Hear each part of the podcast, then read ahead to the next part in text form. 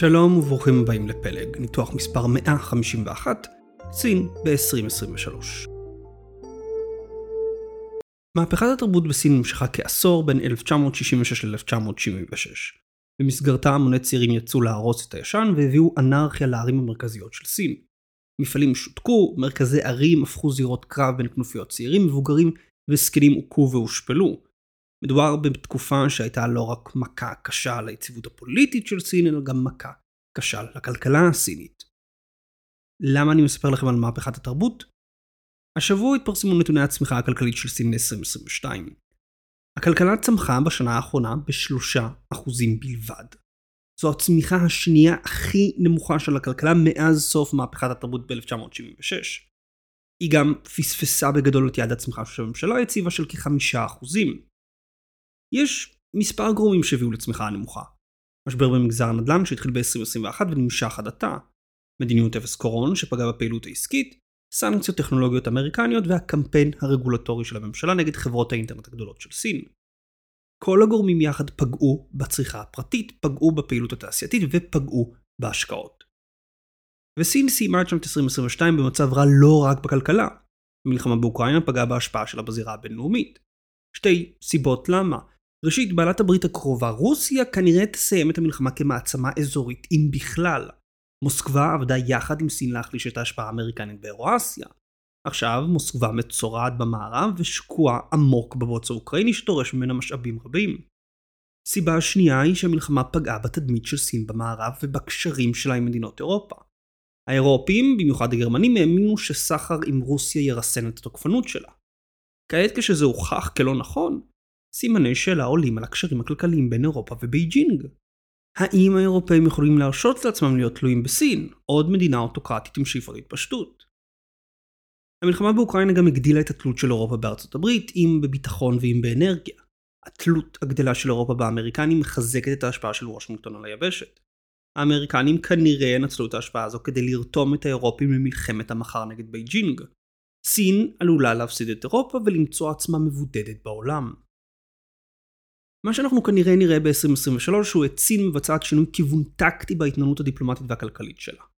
טקטי משום שאין שינוי ביעדים ארוכי הטווח של המפלגה הקומוניסטית של סין. המפלגה עדיין רוצה ליצור סדר עולמי חדש ידידותי לסין ולהשיג הגמוניה במזרח אסיה. אולם המפלגה כנראה מבינה שאם היא רוצה למנוע בידוד בינלאומי, אם היא רוצה לנצח את ארצות הברית במלחמת המחר, ואם היא רוצה למנוע קריסה כלכלית, היא תהיה חייבת לשנות כיוון לפחות לשנה הקרובה. היא חייבת לחזק קשרים שנחלשו והיא חייבת להחזיר את הכלכלה לצמיחה. בניתוח היום ננסה להעריך לאן פניה של הממשלה בבייג'ינג. מהן התוכניות להמרצת הכלכלה ומהן התוכניות לרכוש מחדש חברים באיחוד האירופי. נכיר את הפעילות הדיפלומטית הגוברת של שי ג'ינפינג וננסה להבין מה המשמעויות של כל זה לאסטרטגיית ההשקעות שלנו ב-2023. הכל בניתוח היום. בואו נתחיל.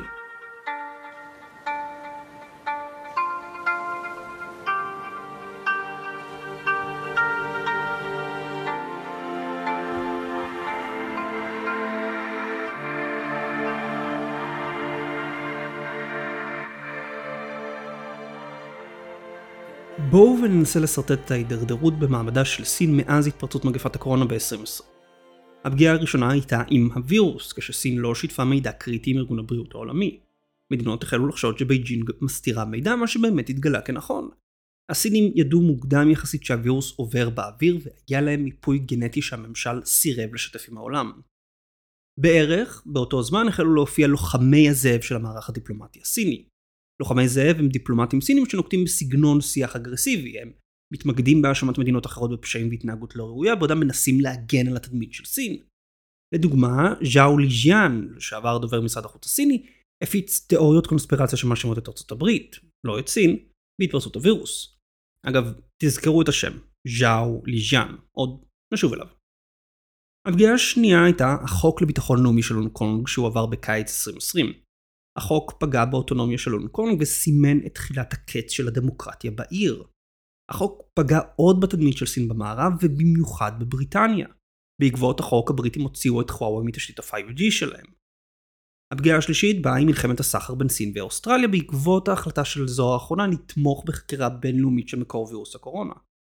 בתגובה, סין הודיעה שבקר אוסטרלי לא יוכל להיכנס למדינה מסיבות בריאותיות.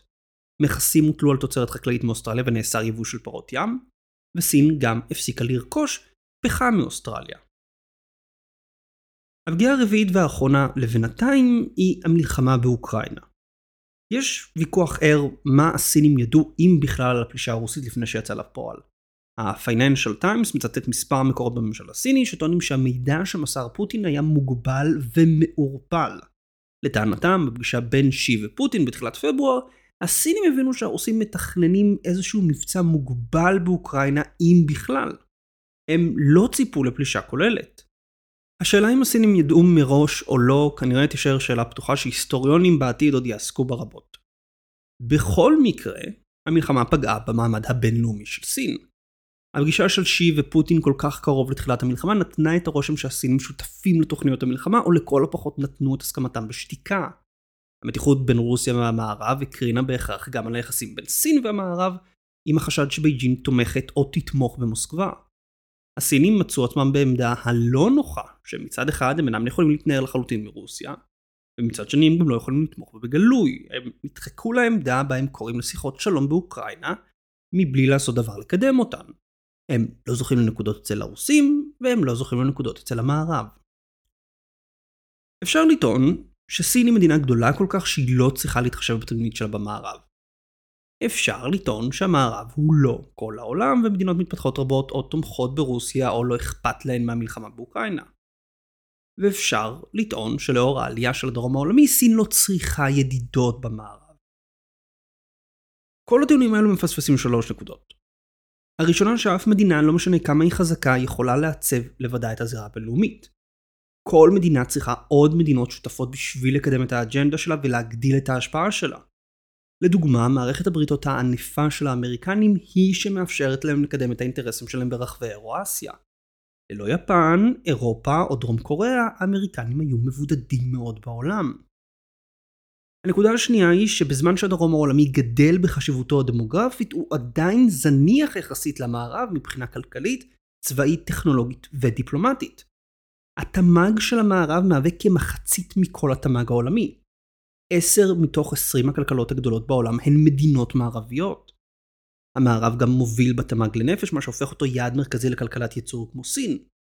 לא לחינם כ-40% מהייצוא של סין מופנה למדינות מערביות.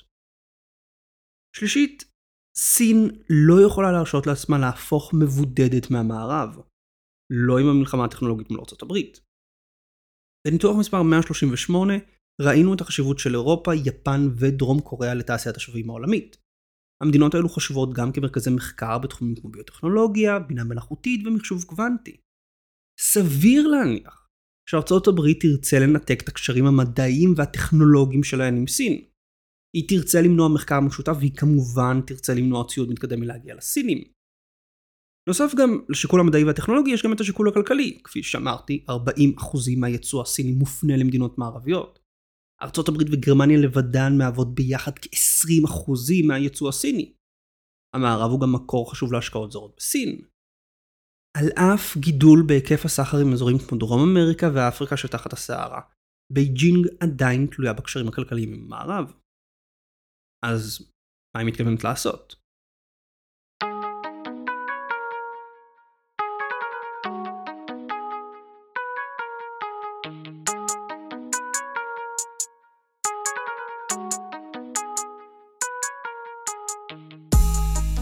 זוכרים את ג'או ליז'אן, דובר משרד החוץ הסיני, שכנראה לוחם הזאב הכי בולט של שלוש שנים האחרונות?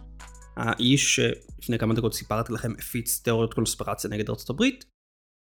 ב-9 בינואר 2023 ז'או הועבר מתפקידו כדובר משרד החוץ, והוא עבר לתפקיד של סגן האחראי לגבולות ימיים ויבשתיים של סין. מדובר בתפקיד בעל אותה בכירות בהיררכיה של משרד החוץ, אך הרחק מאור זרקורים. אז טכנית, ז'או לא הודח מתפקידו, כן, הוא לא הועבר מתפקיד בכיר לתפקיד שולי, הוא עדיין נמצא באותה רמת בחירות. אבל בפועל הוא נשלח מקדמת הבמה אל מאחורי הקלעים.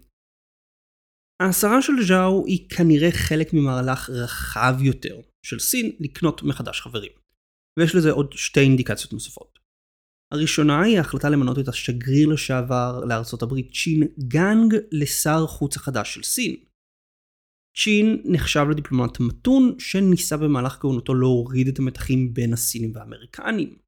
המינוי שלו מעורר אופטימיות בקרב חברות אמריקניות שהיחסים בין סין וארצות הברית ישתפרו ב-2023. האינדיקציה השנייה היא עלייה חדה בפעילות הדיפלומטית של שי ג'ינפינג מאז הקונגרס ה-20 של המפלגה באוקטובר. בין 2020 לסוף 2022 שי לא יצא מגבולות סין. קצת אחרי בחירתו מחדש למזכיר הכללי הוא יצא בבליץ של ביקורים. בחודשיים של נובמבר-דצמבר 22 הוא הספיק להיפגש עם כחצי תריסר מנהיגים. בין הפגישות הבולטות ניתן למנות את הפגישה עם הנשיא ביידן, שם שי התחייב לשפר את התקשורת בין הצדדים, פגישה עם ראש ממשלת יפן קישידה בהכרה לבניית אמון ושיתוף פעולה בין הצדדים, ופגישה עם ראש ממשלת אוסטרליה החדש אנטוני אלבניז. הוא גם אירח את קאנצלר גרמניה אולף שולץ ואת נשיא האיחוד האירופי בסין. ההסרה של ז'או, המינוי של צ'ין והבליץ דיפלומטי של שי הם קרוב לוודאי רק ההתחלה של קמפיין דיפלומטי אינטנסיבי של סין מול בעלות הברית של וושינגטון ב-2023. לסינים יהיו שתי מטרות. ראשית, לשפר את היחסים עם אותן בעלות ברית. שיפור היחסים יכול לכלול הסכמי שיתוף פעולה כלכליים, השקעות משותפות, מיזמים מדעיים וטכנולוגיים ופורומים חדשים לשיח אסטרטגי. הסינים ירצו לנצל במיוחד את המצוקה הכלכלית של מדינות אירופה, במיוחד את המצוקה של גרמניה שמחפשת שווקים חדשים עם קריסת היחסים עם רוסיה. המטרה השנייה תהיה להפריד בין וושינגטון ובעלות בריתה. הסינים ירצו לעודד את בעלות הברית של אמריקה להתנגד ללחץ אמריקני לצמצם או לנתק קשרים עם סין. חלק מבעלות הברית יהיו יותר פתוחות למסר מאחרות. יפן לדוגמה רואה בסין אתגר והחליטה להגדיל דרמטית את תקציב הביטחון שלה בשביל להתמודד נגדה. לעומתה, צרפת ומנהיגי האיחוד האירופי דוגלים באוטונומיה אסטרטגית לאירופה.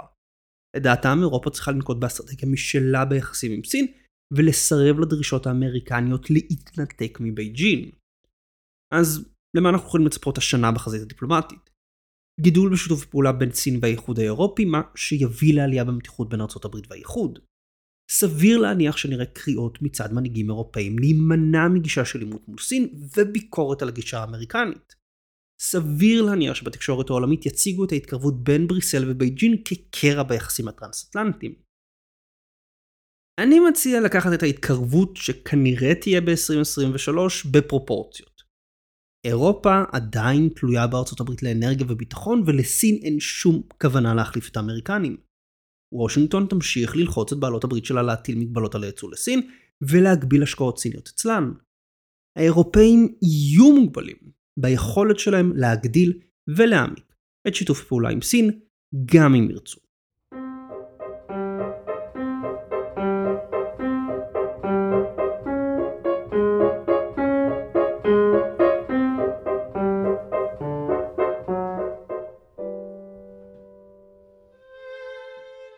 בסוף 2022 סין החלה ביציאה מהירה מאסטרטגיית אפס קורונה.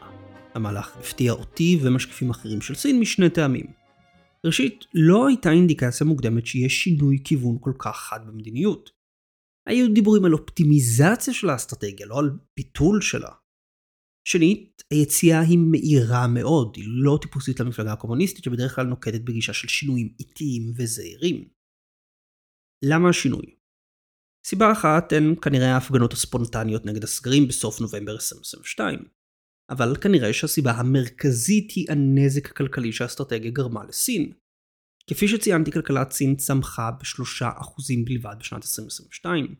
מכירות קמעוניות ירדו בשלושת החודשים האחרונים של 2022 לעומת שנה שעברה. הרווחים של ענקי אינטרנט כמו עליבאבא צנחו. נראה שהנזק היה כה גדול עד ששי ג'ינפינג וההנהגה הבכירה הבינו שאי אפשר עוד להמשיך באסטרטגיה של אפס קורונה. הציפייה היא שב-2023 שי וההנהגה הבכירה תשים בראש סדר העדיפויות הצמחה של הכלכלה. איך היא מתכוונת לעשות זאת? אז היציאה מאפס קורונה היא צעד אחד. בלי עוד בדיקות המוניות, בלי עוד סגרים על ערים שלמות שמשבשים את שרשרות האספקה. צעד שני הוא להגדיל את ההשקעות בתשתיות. יש כלכלנים שמצפים שבייג'ינג תגדיל ב-10% את ההשקעה בתשתיות ב-2023 עם פרויקטים בהיקף של כטריליון דולר. אה, פרויקטים בתחומים של אנרגיה מתחדשת, של רכבות מהירות, בינה מלאכותית ושבבים. צעד שלישי הוא לעודד בנקים להעניק הלוואות לעסקים ומפעלים בשביל שיגדילו השקעות וגיוס עובדים. הדרך לעשות את זה היא למשל הורדת ריבית, או הקטנת יחס הרזרבות להלוואות שהבנקים נדרשים להחזיק. שתי הפעולות הן בתחום האחריות של הבנק המרכזי של סין, שהתחייב לתמוך בצמיחה הכלכלית ב-2023. עכשיו, זו נקודה שכדאי להתעכב עליה. סביר להניח שריסון האינפלציה לא תהיה בראש סדר העדיפויות של הבנק המרכזי של סין ב-2023.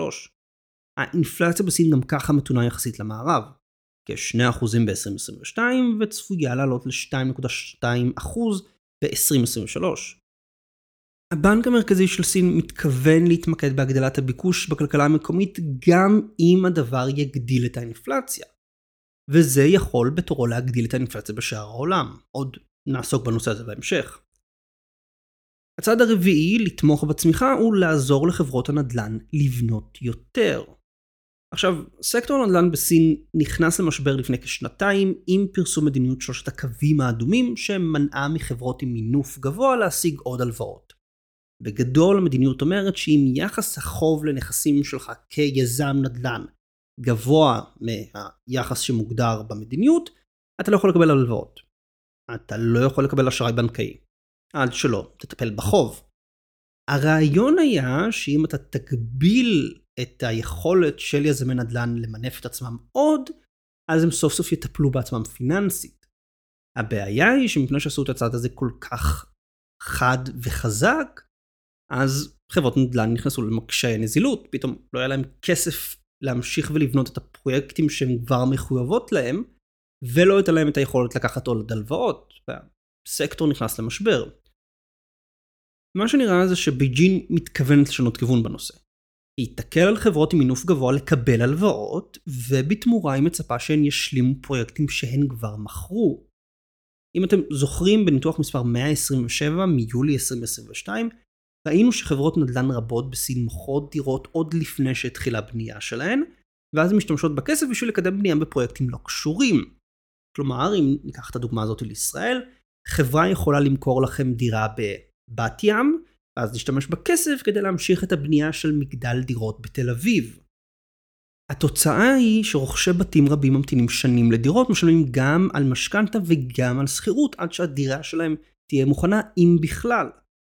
בייג'ינג רוצה לשנות את המצב הזה. היא רוצה כן להקל את הגישה לאשראי חדש ליזמי נדל"ן, אבל היא רוצה לוודא שיזמי נדל"ן משתמשים באשראי חדש הזה כדי לבנות את הבתים שהם כבר מכרו, במקום לנסות ולמכור עוד פרויקטים. צעד חמישי ואחרון, בשביל לתמוך בצמיחה של המשק, הוא לסיים את הקמפיין הרגולטורי נגד חברות הטכנולוגיה הגדולות. ב-9 בינואר 2023 המפלגה הקומוניסטית הודיעה שהיא בעיקרון סיימה את 14 החקירות הרגולטוריות נגד חברות הטכנולוגיה הגדולות של סין. ההודעה כנראה נועדה להחזיר חלק מאמון המשקיעים בחברות ולאפשר להם להתמקד בפעילות העסקית שלהם. כל אחד מהצעדים האלו הוא שינוי של 180 מעלות מהמדיניות של סין בשנתיים האחרונות.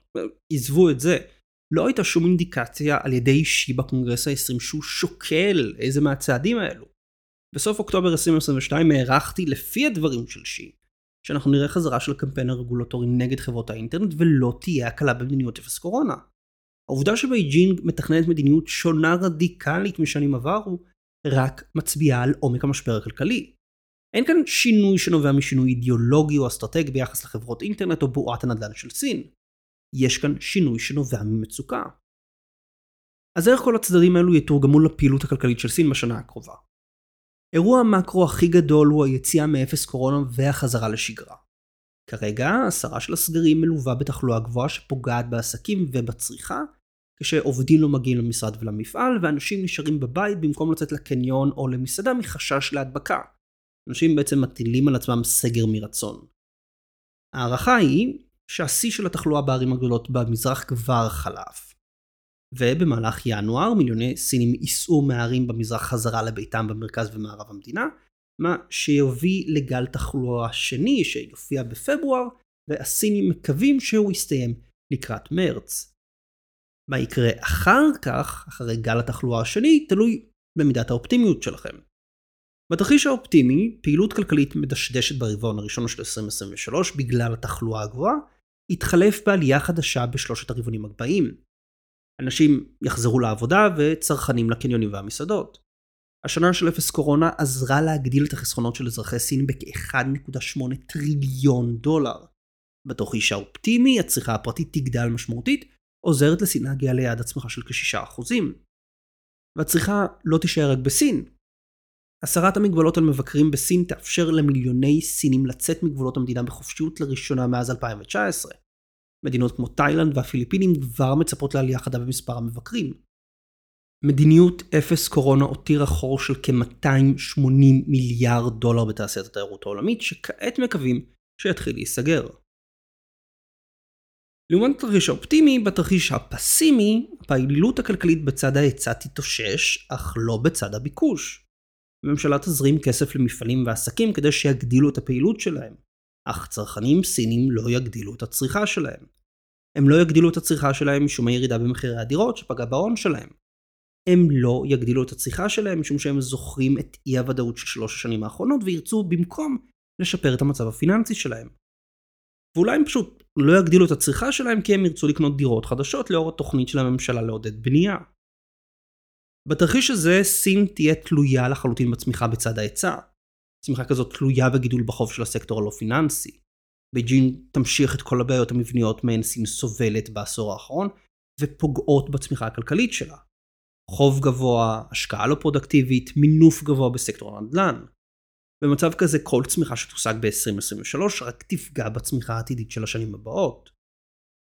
בכל מקרה, אם התרחיש האופטימי יתממש או התרחיש הפסימי, הציפייה היא שהיציאה מאפס קורונה תתרום לאינפלציה במערב. הסיבה היא פשוטה. עלייה בפעילות הכלכלית בסין תביא לעלייה בביקוש לאנרגיה וחומרי גלם, מה שיעלה את מחירם. האינפלציה באירופה וארצות הברית במקרה כזה עלולה להישאר מעל 2%, והפד האמריקני אז החליט שלא להוריד את הריבית, מה שכמובן השליך גם על הריבית כאן בישראל.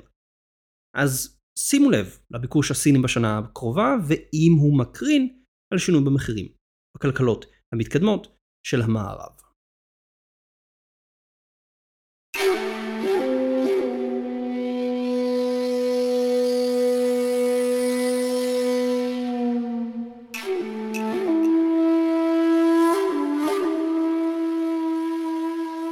מהן המשמעויות של כל אחד מהתרחישים הכלכליים לאסטרטגיית ההשקעות שלנו ב-2023? נתחיל כמובן בהקדמה שאין כאן ייעוץ או תחליף לייעוץ השקעות. אני לא יועץ פיננסי ואין לי שום אחריות על איזה פעולה שתחליטו לבצע. את שני התרחישים, האופטימי והפסימי, אפשר לחלק לפי סיכון. הפסימי הוא בעל סיכון נמוך יותר. קרוב לוודאי שהפעילות הכלכלית בסין תגדל ב-2023 משום שהממשלה בסין תזרים כסף לעסקים, מפעלים ותשתיות. קרוב לוודאי שיהיה גידול בפעילות בצד ההיצע. סימן השאלה הוא על צד הביקוש. האם צרכנים סינים יצאו למסע קניות וטיולים עם הסרת הסגרים? האם הצריכה הפרטית תצמח ב-6% ב-2023 כפי שהממשלה מקווה? גידול בצד ההיצע הוא חיובי למחירי האנרגיה, מחירי הסחורות ולרווחים של חברות שעוסקות במכירת ציוד תעשייתי, חלקי חילוף ושירותים לסקטור התעשייתי בסין. אני אתן חברה בולטת אחת בהקשר הזה, הורקו Companies Incorporated, סמל מניה HURC. הורקו מתמחה במכונות עיבוד שביבים מתקדמות ויש לה חברת בת שמרכזת את הפעילות בסין. החברה ראתה ירידה של 27% בהזמנות ב-2022 עקב השיבושים מאפס קורונה. חזרה לשגרה בצד ההיצע כנראה תביא הזמנות חדשות ועלייה ברווחים. התרחיש האופטימי של גידול בצריכה יהיה חיובי לחברות ומדדים סינים, לחברות ומדינות התלויות בתיירות, ולחברות זרות הפועלות בסין ומתמקדות במוצרי צריכה ואופנה. מניות של חברות סיניות כבר עלו משמעותית מאז נובמבר 2022, ושינוי בסנטימנט של משקיעים כלפי סין ועלייה ברווחים כנראה יעריכו את המגמה. דוגמה קלאסית למניה של החברה הסינית שכנראה צפויה לראות עלייה עם עלייה בצריכה הפרטית בסין היא עליבאבא. חברות מלונאות כמו אילטון ומריות גם ירוויחו מחזרתם של תיירים סינים, וכך גם כנראה מדדים שעוקבים אחרי הכלכלה התאילנדית והכלכלה הפיליפינית, שני יעדים מאוד פופולריים של תיירים סינים. לבסוף יש לנו מותגי אופנה כמו לואי ויטון שירוויחו מעלייה בצריכה הפרטית בסין. כל מה שאמרתי עכשיו כמובן הוא לא המלצה להשקעה.